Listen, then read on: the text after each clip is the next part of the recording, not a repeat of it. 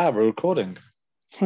uh, so this is, I don't know, probably maybe the first of many of these uh, podcasts that I'm hoping to do based on the uh, Discord channel. Um, if you haven't met me yet, my name is Chris Paines, uh, otherwise known as the villain. Pretty much just because of a laugh that I got ridiculed for by Preet once. Uh, joined uh, by one of my brown belts, Naki. Uh, he features in pretty much most of the videos that we've done so far um, on the YouTube channel. Uh, obviously, we haven't seen each other in a long time due to tiers and lockdown and various other things. So that's why we haven't been able to record anything. Oh, he's disappeared. No, no, I'm here, I'm here, I'm here, I'm here. What happened? Nothing. I just went to the tried to mute it, but did it take my video off as well? Yeah, it took your video off. Am I back? Yeah, he's back. Okay, we've, we've solved that problem. Uh, yeah, so what we've got currently going on is a Discord channel. Uh, and on the Discord channel, it's, it's grown at like a um, an interesting rate, as in like it was kind of dormant for a little bit, and then uh, I started to put up more of these videos, and then it just kind of took off. Uh, Naki's been there pretty much since the beginning as well, and he's Yeah. uh, chatting to a lot of the people who are uh, appearing on the Discord channel and answering questions with his own uh, take on things. Um, also, I know this podcast is going to be slightly biased because Naki is my student, and so we've both kind of got a similar way of how we look at things. But um, hopefully, if this goes well, we can maybe get like a third person involved We Yeah, like, yeah, start to invite other people if they're interested because I think it'd Yeah. be uh, quite fun. Uh, anyway, so on the Discord channel we uh, we put out, there's been numerous questions coming up about um, various topics, and we thought, well, this is probably the best way of actually just answering them. And so one of the first questions that came out was about mount uh, and how we perceive mount and what we do about mountain jujitsu. Um, I probably have a more, uh, I wouldn't say unique, but different way of approaching mount. I have just different way of approaching uh, dominant positions anyway. Um, so when it comes to to mount, is I like the idea of instead of having um, the traditional way of sitting over the hips and then uh, trying to open up someone's armpits in drills and then doing a technique, I prefer to actually get the armpits first, climb to their armpits off pass or off side control, etc. Then consolidate the the position by actually just moving my legs over into mount. Um, we'll start the discussion then. What's been your kind of uh, take on because you've been with me since we were doing traditional mount. yeah, yeah, Uh, yeah. How do you think it's changed then since we started doing this new way? What do you think the pros and cons of it are? Oh, big time, man. Um, it's like you say. Then we were all obviously it was one move, second move, and you know it was the coach's perspective of what would work. But obviously, when it came to rolling, it would work, and we were like, oh, damn, nothing's working.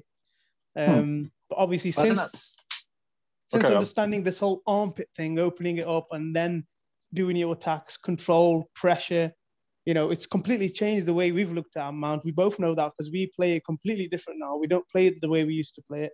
Um, and I I think I said this on the Discord group as well. Like, if I'm in a submission uh, only uh, contest, I would play with arms open. But if it was points, I'd probably go to the hips position, get my points, and then get out.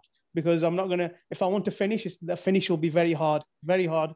I've got to open them up first. There's chances of bridging, and if they know how to play baby bridge, hawking, and all the mirroring stuff, uh, it can get quite bad, really, even on when you're on top, because you're never safe on top. When you know someone who's playing a good bottom position, you know, using the baby bridge, using the Hawkins, and all them principles. I think that's actually an interesting point. Is that um, so the use of mount if you just try and score points, Yeah. compared to the use of mount um, as a as a finishing position. Yeah. So I don't want to like say anything about the black belts who I asked this off, but we actually we had a seminar once at uh, our gym. Uh, we had a couple of black belts visit, and I asked the question. They said, "Like, what do you want us to cover before the before the seminar?" And I said, "Well, would you mind doing a seminar on nogi mount?" Uh, and I think it flummoxed them a bit because they said like they arrived and they were like, "There's not a lot you can do from no gi mount." I was like, "Really?" that seems awfully strange. Like this this position that's kind of just then not used. Um, obviously, you know, in gi, it's it's there's loads of work on it, especially with Roger and his, yeah. his X X chokes, etc., cross chokes. Um, but in no gi, like I say, Yasis, and they're two, you know, very highly respected black belts. And so, what's your idea on mount? And it's like, you you can't. Um, I think that then comes back to like, you know, we're going to go into these topics a bit more later on.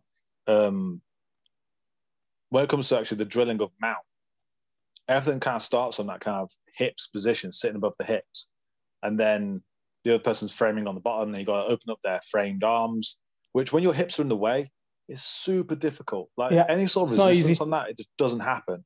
No. And then especially if they're bridging, open. you you go on a good wrestler and mount uh, on their hips, you you won't be in mount for long. You'll be swept straight no, no. away. Big bridges. Well, actually, this, this is a conversation I actually had with someone anyway. Is that um, I don't think mount the way it exists would uh, be there if it wasn't uh, for the lack of leg locks in jiu-jitsu. Yeah. Because basically, I if you uh, we'll go into the inside outside principle a bit later on. Yeah, yeah, yeah. I, I, I, As the inside person, we're going into that now. yeah, yeah. As the inside person on the bottom of mount, you have it available to you to, you know, if, uh, with a decent half bridge, like yeah. pull it to, to single leg X and just yeah. heel hook the, the crap out of it. Um, yeah, because that doesn't normally exist in jiu-jitsu, it's not considered an issue. So people will happily sit above the hips and not worry about it. Yeah, the second then you come across on a decent bridge or there's a leg lock game, holding them out becomes a, a, a lot more worrying, especially sitting on the uh, hips. mount. Yeah. yeah, sitting on the hips, but sitting upright. Um, and that's why I think then, because we started playing this more uh, elbows closed defensive jiu-jitsu and started questioning things a lot more, I think it then made more sense to go to this consolidation instead of acquisition of yeah. concept when it comes to mount is when you're actually going um, instead of treating mount as a uh, separate position where you then go hunting from. Yeah, it's better to actually have what you want first, uh, as in open up the armpits, open you know, attach the arm to the head or whatever, and then just move your leg over and like pinch onto the hips, like consolidate your weight on top.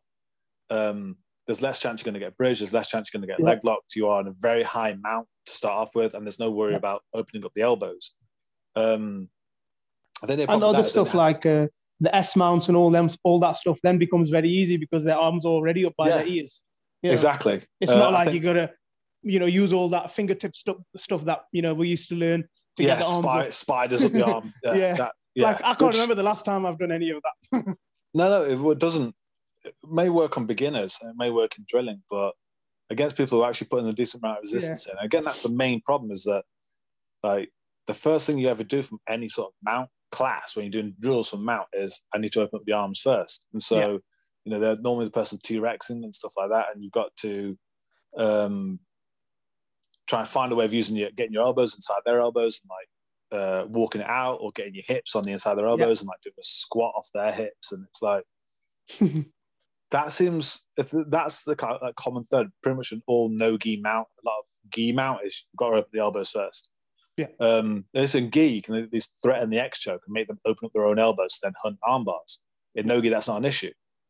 Um, yeah, I think I think the the rule set of jiu-jitsu has warped mount to make it uh, unviable, and now people and it just becomes ignored. Yeah, it's actually you know considering we went for that seminar of you can't really do no gi mount. Yeah, it's probably one of my favorite positions to use, and we're in this. You know, this is coming from a gym where um, we have this good defensive ability. We have good bridges. We have good wrestlers. Yeah.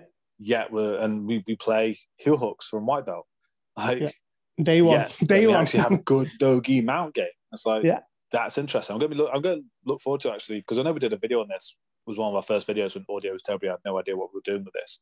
Re-recording like that and actually getting more in depth with it. So hopefully when uh when we're allowed back in the gym together, we'll go do that.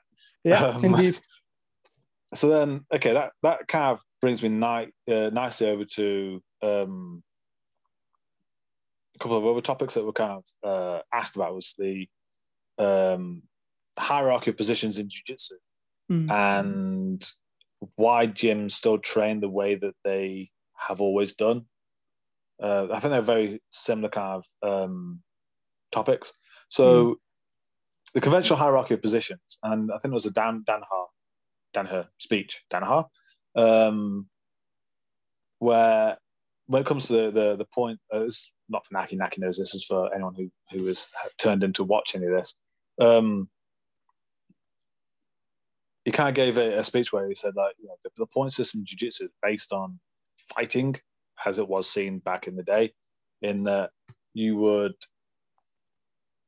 you get the two points for the takedown because you've gone from a standing position and you put someone on their back, but they're still dangerous. They've still got their legs in the way. They can still up kick you and kick you in the legs and all this kind of stuff. You still have the most dangerous part of them in in the way. So that's why takedown zone two. Uh, three points for the for the guard pass you because you've got past the most uh, dangerous part of their body. Yeah. Then it was based on the hierarchy positions, was based on how much you could punch them hard in the head. Uh, side you couldn't really hit them hard in the head. Uh, knee on belly, you can. You've got like a decent base. Actually, start wailing on them, and then mount and rear mount. You just go to town and destroy them. Yeah. Um, Two points and then four and four. Yeah, exactly. Yeah, the the points increase because you can release your hands more. Control. So I can see. Actually, that actually has a lot of. If we look at it in that perspective, there is a great uh, use for that uh, philosophy. Yeah. Because um, when you know the question is always asked, you know, jiu-jitsu wouldn't work in a street fight, and uh, I know this is quite funny because uh, if anyone's unaware, like Naki has worked as a doorman uh, whilst being a, uh, a jiu-jitsu practitioner. So before before uh, jiu-jitsu and after. So yeah, I started. So how, okay, how did jiu-jitsu train uh, change what you do there? Oh about? man, I mean, I used to I played rugby at a young age, so I had uh, you know a bit of a concept of you know grappling you know, not yeah. uh, not in that sense, but you know. Um, and then I did a bit of boxing as well. But I started doing those when I was very young. I was 18 and I had uh, did my uh, SIA and then I jumped on doors straight away. So whilst I was at uni, I was doing the doors as well. Um, obviously, it was more uh, getting into brawls and stuff, a different kind of attitude then. But obviously, yeah. jiu-jitsu does change your mindset because you know, grabbing people, lifting them, turning them is nothing, especially when you do a bit of Greco, you know, yeah. learn a couple of clinches and that's it. It's nothing. They've got no idea. And taking them down is like, it's nothing. You know, when you learn to play against resisting people and people in the street, it's different. That's why, you know, I always I don't understand this, you know, why people say this jujitsu wouldn't work. I mean, it would, but grappling would work. This is another thing that we always, you know, we've seen it's a stigma in what we do. Yeah. Like, oh, jujitsu is the best, wrestling's the best you know, lucha libre is the best. You know, I know we were talking about this on the Discord yesterday as well. Like, grappling is grappling. You know, yeah. Um, learn everything. Everything works. You just gotta understand the timing, why you're using it, when to use it. You know. Well, I think that uh, circles back around to how we were talking about Mount. Just as uh, yeah, uh, rule sets make styles.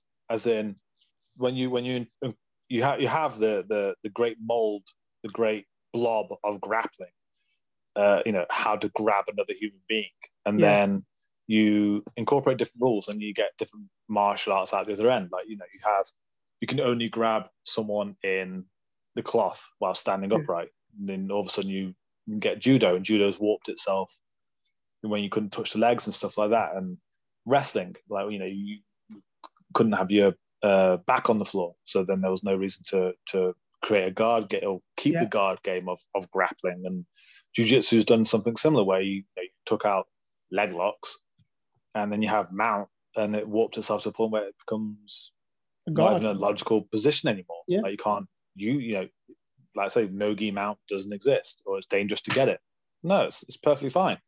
Um, I think the, the more open you actually make the rule set, the more pure understanding of grappling you get. And this thing circles back around to when people say, you know, you can't use jiu-jitsu in a street fight. You, theoretically, you, you, of course you can.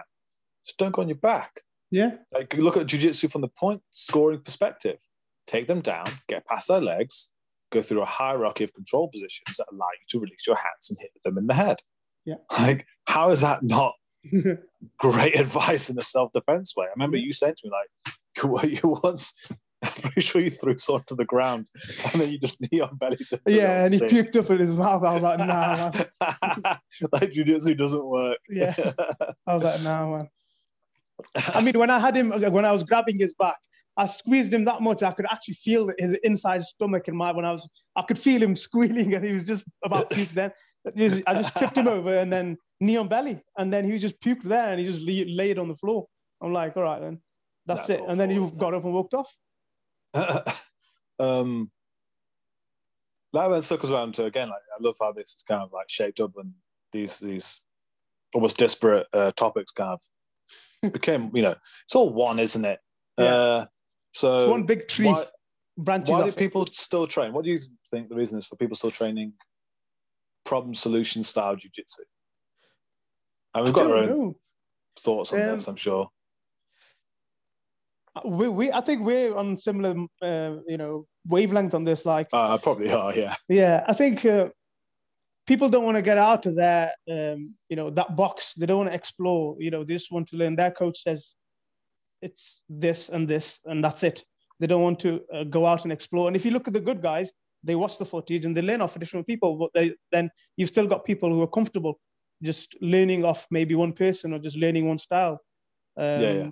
And I think they're doing themselves a very bad disservice because there's different ways of learning out there, um, and it's all scientifically proven as well. Um, yeah. And I think how Preet teaches and how we now teach and how we learn, we're using all the active drilling and all that stuff.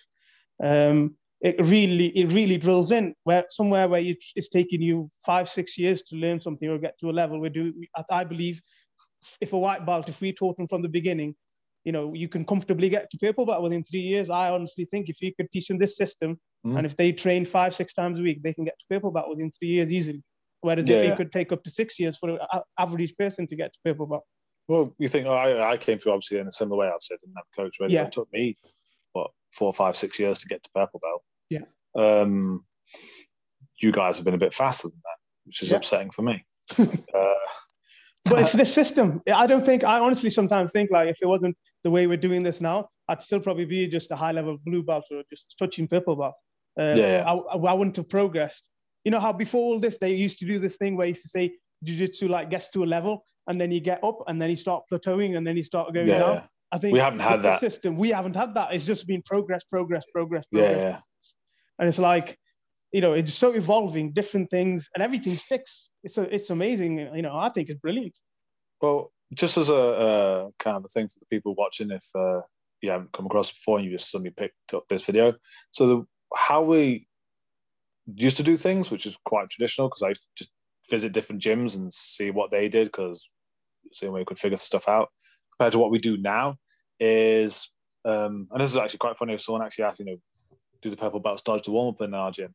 uh, what warm up? we used to. We used to, yeah. I just don't. Um, yeah. So actually, I remember um, I was at the Keenan Globetrotters seminar back in 2014. I think someone asked him, like, you know, what do you do for a warm up? He was like, what warm up? I, I, I do um, drill. I, I, drill a little bit as a warm up and then roll. Uh, that's pretty much what I got to. Uh, I was like, oh, if he does it, I'll do it. Um, and actually, this actually comes back from my traditional jiu-jitsu coach uh, at one point, and um, about making hard warm-ups. Is you've come to me because I'm teaching you a skill. I'm not a PT. Yeah. Um, like you know, I don't ever say to be as much, and that's what kind of a lot of jiu-jitsu one can be. It's like I'm a faux PT doing calisthenics or whatever. Yeah, conditioning um, session. Exactly, and especially when they come all drawn out and stuff like that. It's like if you're serious about jujitsu, you go and train outside jujitsu and do a proper yeah strength and conditioning routine, not push ups and sit ups at the beginning of the session, some star jumps, maybe some rolling around. Yeah, exactly. Like you can get a, a just as you know good a, uh, a warm up just by drilling, and like uh, like pre kind of explained to us, you know, when coaches talk it, stretch. Yeah well, you standing there, you're going to be sitting there for three, four, five minutes, sit in a squat or something like that. Yeah. It's perfectly fine time to do some stretching. Don't have to waste your time like running around the room. Like if you come to a class of an evening, your body's warm, you've been awake all day, you've been moving around. Then you just do some, as you build into the drills, you know. And so when actually when I talk about drills, this is obviously the, the other difference is that um, usually obviously you do your warm up or stretching, whatever, and then you do your uh, drills, which is normally a technique is shown, uh, which is along the lines of we're going to start in a position, we're going to do a setup, and then we're going to do a finish, either a sweep, submission, or pass, or whatever. Yeah. Uh, and then we're going to do variations on that, probably. Um, and then you do an arbitrary number for an arbitrary amount of time. You do, I don't know, 10 or 20 in five minutes, or you have two minutes each and swap over. It's all very regimented. And Yeah. we look at it from an experimental perspective, none of that makes sense. Um, and so the way we kind of do things different uh, when I'm teaching class in the gym is um, I'll give uh, like an end product of what we're trying to hunt for. Like this is what we want at the end of this, uh, and we look at the fine details of the end because that's normally where you know a lot of variation, uh, a lot of uh, the details kind of exist. Then everything before that is variation, and so we then go through different levels of um, trying to get to that end point, either working backwards from it, depending on what Yeah. it is, or um, giving like a more, uh, depending on the skill level of the people doing it, more free reign to actually then get to that position anyway. And you change, it makes the the the uh, the other person, the dummy, more of a useful part of this because um, usually like they're just there as a, as grappling dummy. There's there's no feedback off them. They're just Zombies. donate their body for five minutes. Yeah. Yeah, we have like, you know, can you give me more resistance, less resistance? Yeah. Can you do this? Can you do that? Um, just to give them more variation. comp So mode. actually- we have comp mode as well. yeah, exactly. It becomes, it- yeah, when, when you get more uh, comfortable, then it becomes more Yeah. like, you know, competition speed uh, and you try and get the same outcome. And I think it's an important thing to say at the beginning- of every drill is like, this isn't sparring, it's drilling. There is a Yeah. designated winner already. But every session you'll see someone going balls to the wall. But you Yeah, know, it it takes means time that- because we've done it the, the other way previously. But now we are we Yeah. have adapted to like just chilling out and now doing it properly, active drilling. Yeah, yeah, yeah. Um, I think as well, it's, it's uh, I think it's interesting as well to um, when you're on the bottom is to actually then spend like again. I don't like the idea of doing it for numbers. Like you have to do Yeah. 10, 5, or whatever, and then swap over. Do it once, but do it once like to a point where you've explored, like, especially in the detail section at the beginning or something. Explore the hell out of it, and Yeah. really from the person on the bottom, give a lot of feedback and ask for things to be changed.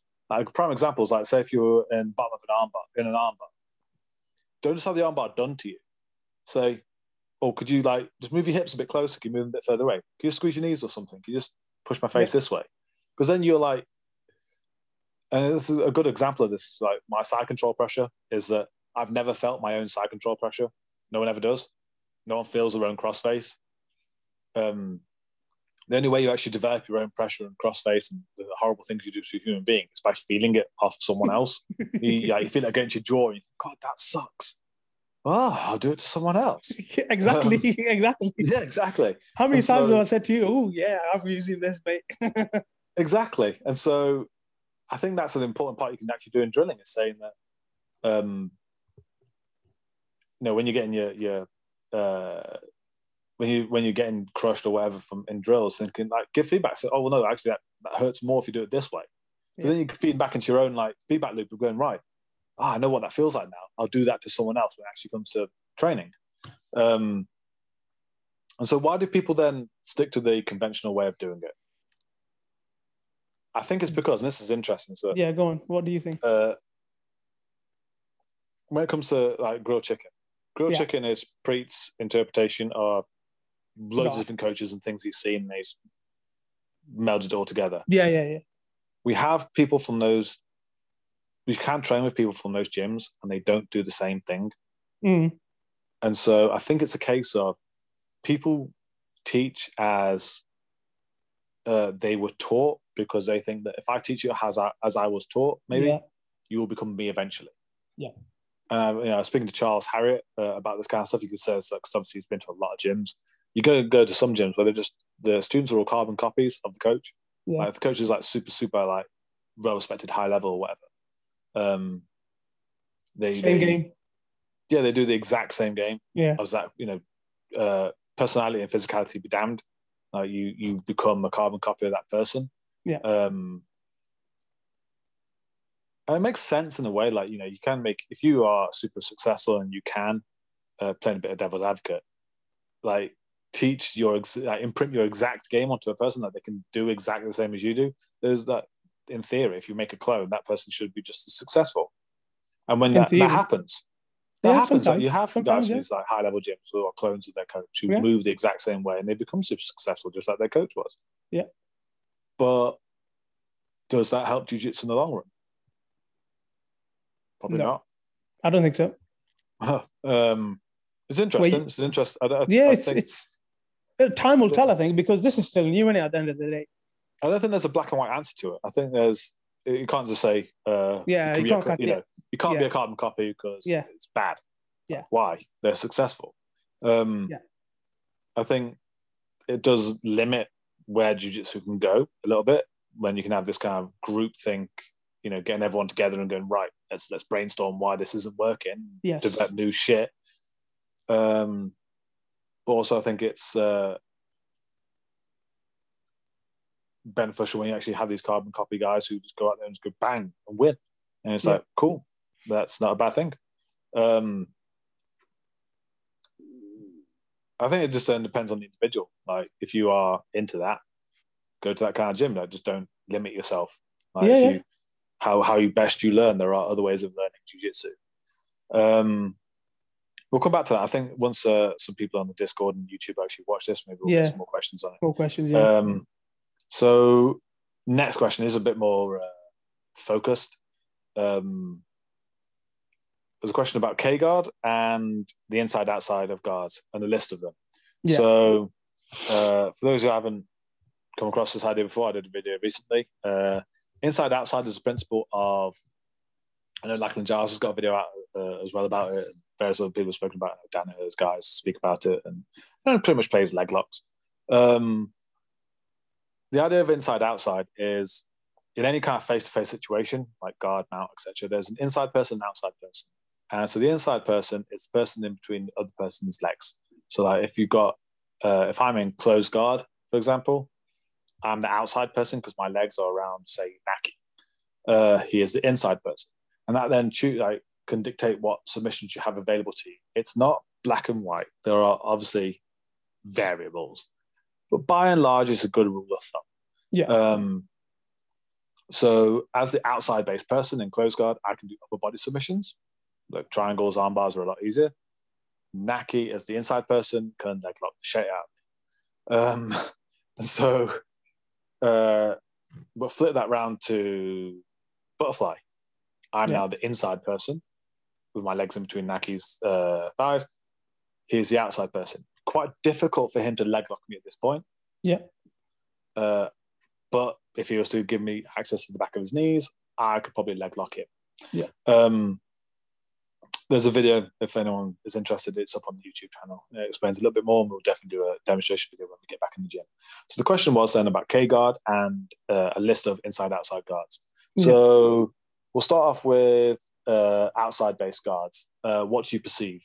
I know we spoke about close guard. Just what else do you think? Uh, could you class as an outside base guard? Outside base guard, De La De La Riva's a big one. Uh, yeah. yeah. But again, like there's obviously you got the terror lock, Terra's ankle lock. Yeah, that's um, a great area. with that, didn't he? Yeah, against the yeah. boogeyman. Yeah, he did. Yeah. So yeah. again, there's always outline techniques. Um, yeah, yeah. But is really good for upper body submissions. I think that's what it's predominantly used for. Uh, you can get a lot of uh, plateau, triangle kind of stuff oh, off yeah. Um, single leg X, definitely inside because just inside. actually standing upright. Yeah. Uh, X inside. Inside. Yeah. Um, what else? Okay, so kind of circling back around then, there's K guard. And looking at some of the stuff from Lachlan Giles, especially when he does like the the uh, when someone's seated, I think I've been playing K guard for maybe about ten years, unknowingly. We used to call I him Mantis. Can you remember? No, not even that. Like, uh, so there's a the Lachlan Giles video where he uh, has his foot like slightly on the guy's hip and he inverts a little bit. Yeah uh, gets his knee to the floor just on the inside of his, and then swings yeah. around and gets the leg lock. Um, there's a book I had probably about 11 years ago by Greg Jackson, the you know uh, Jackson MMA coach, I think it was in that book where he does like a K guard entry from close guard Mm. into a leg lock, into a knee bar. Mm. I think there's videos of me at competitions like nine, ten years ago using that. I think I broke some dude's knee with it. Yeah, You'll have to Um, find it. You'll have to find it. Yeah, exactly. But I have to, if I can find the book uh, or excerpt from it, I'll take a It's picture. like, of it. uh, like- Where, like, uh, you know, the K guard thing. If from close Yeah. guard, uh, the other guy uses it, um, uh, the Hibiero, uh, Shanji, when he Yeah. uses it to come out and then he uses it as a sweep. yeah, like it's the Changi sweep. Yeah, Yeah, yeah. yeah. I think Uh, you know, yeah. Similar, So- sim- similar concept. What makes K guard then an interesting uh, thing for inside outside principle is I would have classed that in the grey area, especially this Yes. close got this kind of like low one where like you invert when they're quite low. It's a hybrid, hybrid, we should call it. That you think hybrid guard. I think when you start inverting, I think the rules start to go out of the window a little bit. Not Yeah. completely, but again, it's like uh, you start from the outside, but then he does stick his knee on the Inside. inside. Yeah. That's the important part. And so it becomes an inside guard at that point on the Yeah. inversion. Uh, I, you know, that close guard is an outside base guard. It's good for body submissions. But it really does become a, a, a good inside guard when you do that inversion and get your knee down, start going K guard. But again, it's the inside outside problem. Yeah. Um, so I think it still follows the rule of inside outside. Yeah. Even though your foot starts on the outside, your knee does go on the inside before the leg lock happens, Yes. just like an inside based guard. Um, half guard I think is the interesting one. And uh, there's a video, I've got it set to scheduled to release, I think, soon after this one airs um, on why I love half guard because it's Mm. both. But I'll, I'll save that for that video. And you have to deal with my half guard all the time anyway. so you know, you, I love, I love it. That's what makes us like because obviously you know me and Naki spar uh or used to um. Yeah.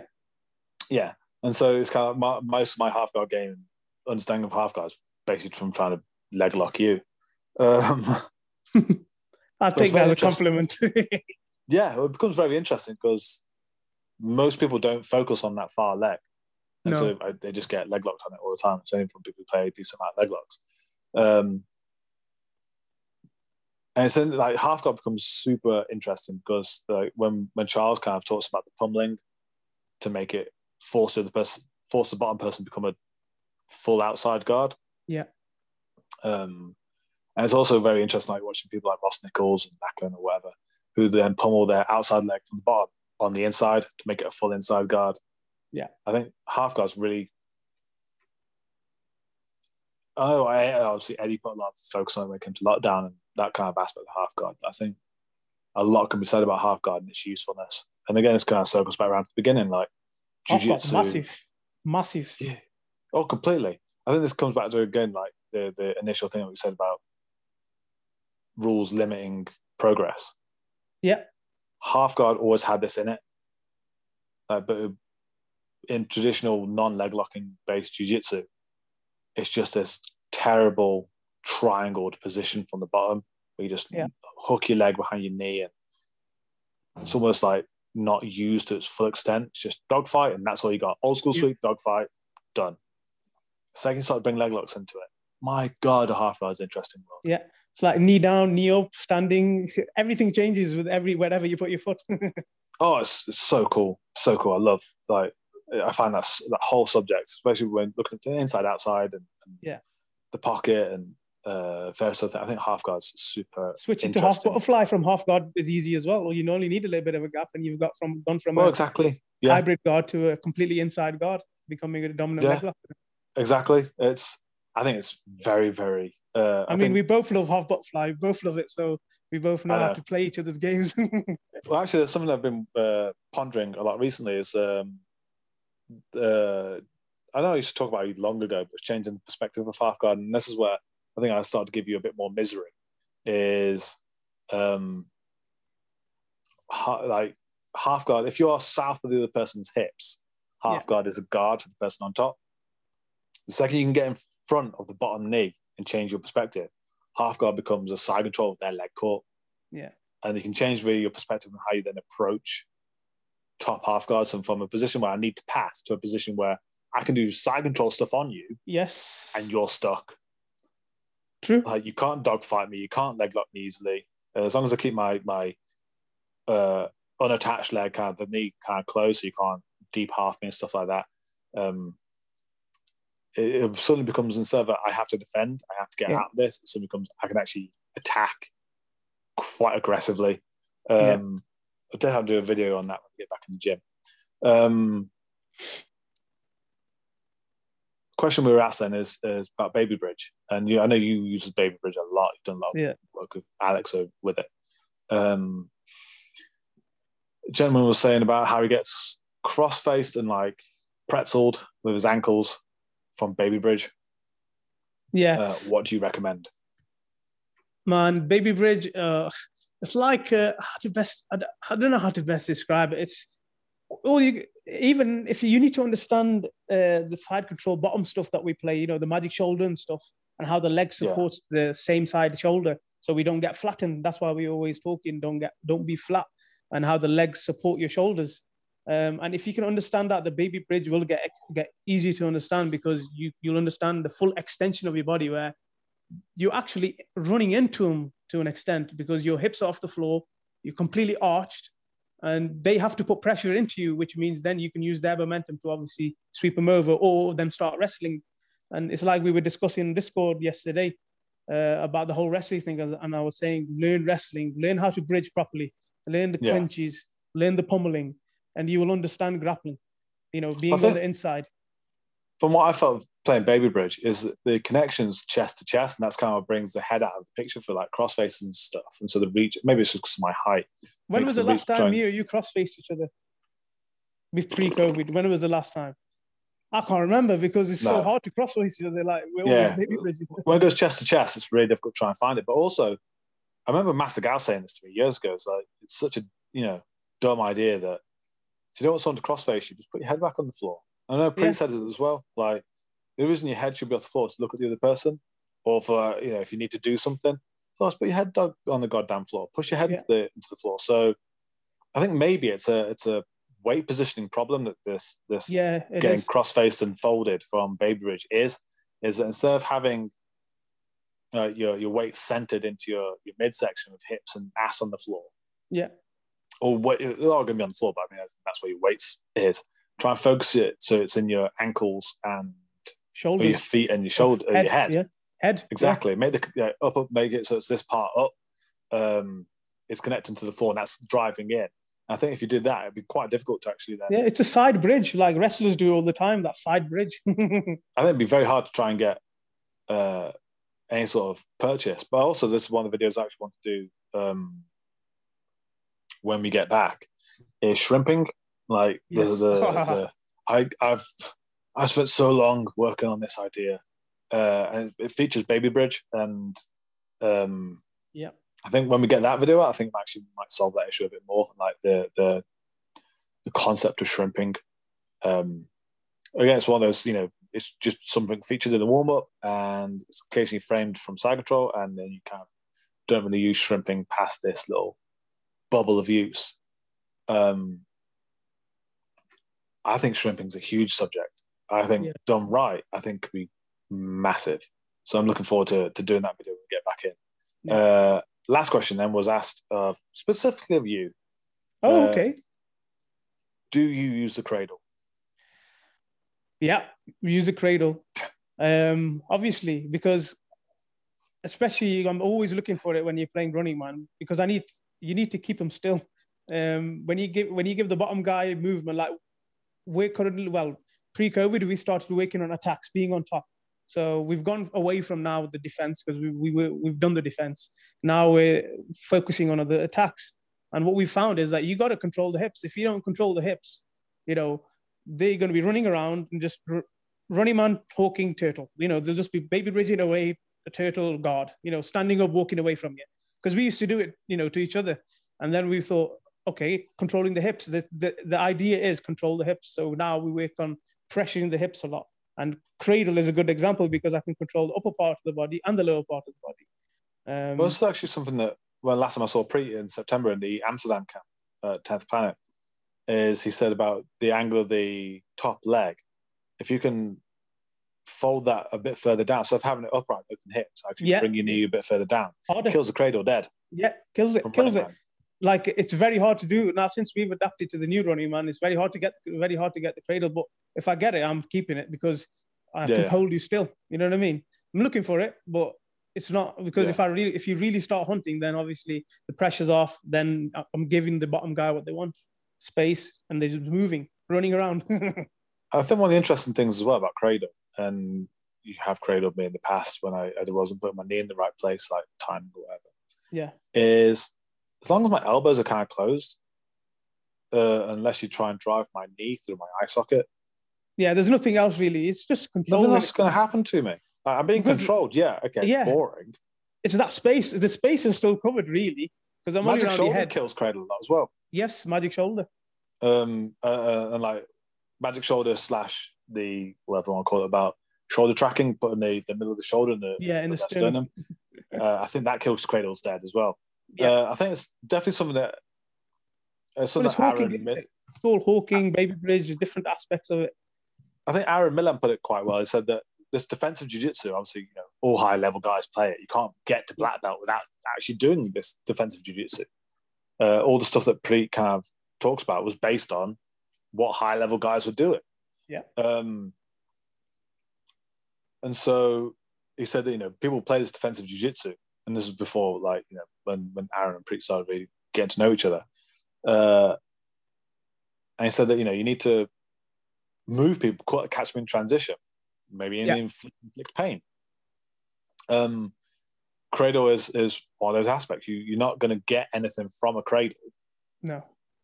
but hopefully you make them hurt enough that they want to move aggressively Yeah. out of it. And you catch them in the transition. I mean, in a long fight, it could be used as Yeah. a tactic to slow the person down, drain him out a bit, and then, Yeah, exactly. Yeah, yeah. you know. But, But yeah, it's I've- definitely got a space. It's not like Especially uh, when we've don't work. played, I don't think you've ever messed me up with it. No, It's not been something that's forced me to think.